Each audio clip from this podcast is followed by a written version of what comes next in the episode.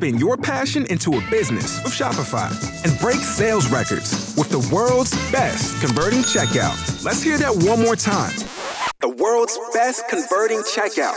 Shopify's legendary checkout makes it easier for customers to shop on your website, across social media, and everywhere in between.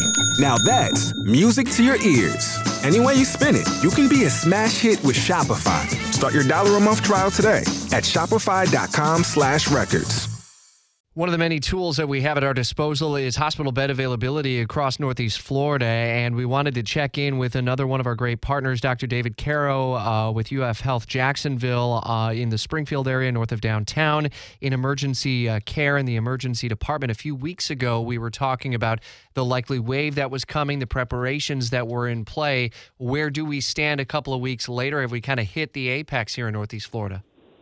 Hey, Rich. Um, we have we don't think we've hit the the peak yet. I think what we're seeing is uh, we're doing a good job with the social distancing of pushing our curve out farther, so that um, hopefully we're not going to get overwhelmed in the area. Um, but we, we still anticipate that we're going to get uh, a number more cases. Um, it's just the wave hasn't hit us yet.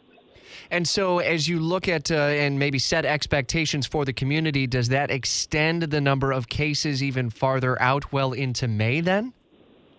So it, the projections have changed, and since we've talked last, I've seen a number of different prediction models that have uh, reduced the size of the wave, but have pushed it out farther, um, even as far out into June in some models.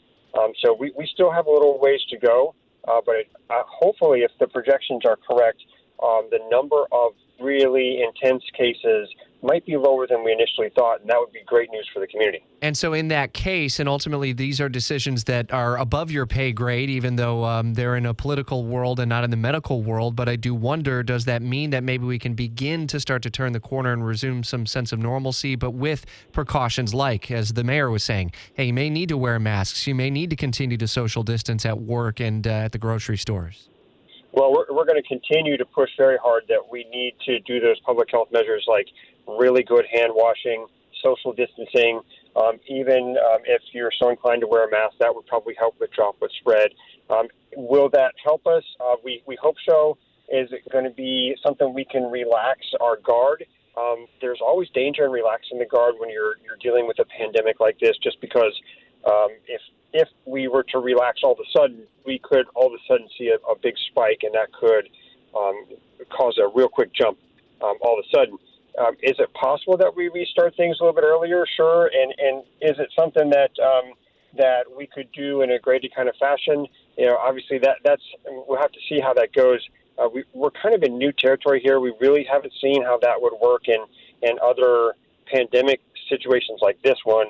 Uh, so, you know, if, if we do relax standards to a degree, we're still going to have to be real careful about some of those uh, social hygiene practices just to keep us, ourselves safe. Dr. David Caro with UF Health Jacksonville. I don't know how much you're studying the data and analytics that are coming in, but I'm struck by the zip code hotspots that you're able to see in the Florida Department of Health, and that 32207 San Marcos St. Nicholas area is the leading one. Is that mainly due to the number of hospitalizations there at uh, Baptist South on the South Bank, or is it another issue that you're aware of? Uh, that's a good question. So we, we have seen uh, Baptist South uh, with a, a, number of cases that are really hot, but we also know that downtown hospitals have had their share, and even Mayo out at the beaches had their share.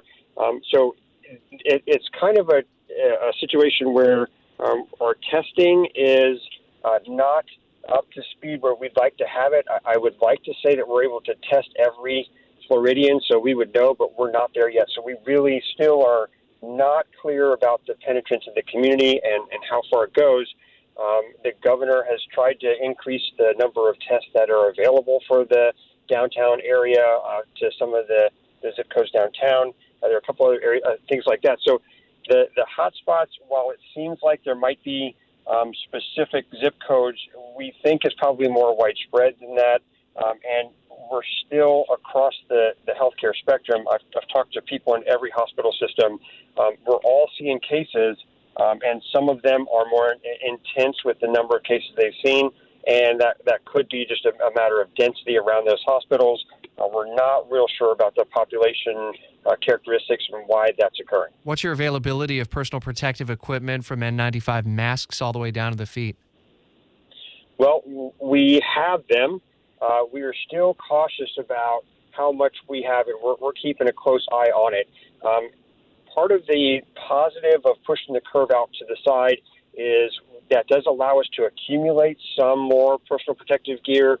Uh, we had some earmarked for, for increasing numbers, and thankfully, with those numbers not hitting yet, we're able to put some of those on reserve. So when that curve comes, we've got it. So we are still very, being very careful with it, and we're trying to be um, really cautious about using those masks in the situations where they're absolutely necessary, um, and in other situations, making sure that we have regular surgical masks on, not just our providers, but also the patients, uh, so that we can protect our providers and make sure we've got healthcare personnel that are available to take care of people down the road. How's the team at UF Health Jacksonville doing? You know, it's great.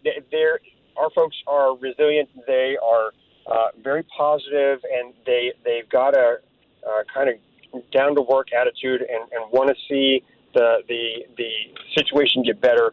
Um, it, it's tough with all healthcare practitioners because we're all in an anticipatory mode, kind of waiting for this big wave to hit, and so there's a there's a lot of um, that anticipation, and uh, that's normal for this kind of situation. But everybody's uh, doing their best at work. We're still taking care of patients. We're still trying to do uh, the best we can for the community, and and I've been very um, impressed with the the fight that everybody's shown in desire to be creative and and still get things done in the face of uh, this really severe pandemic that, that is scaring everybody. A lot of uh, warm thoughts headed your way. A debt of gratitude from our community. Dr. David Caro, who is uh, part of the emergency team at UF uh, Health in Jacksonville, will stay in close contact over the coming days.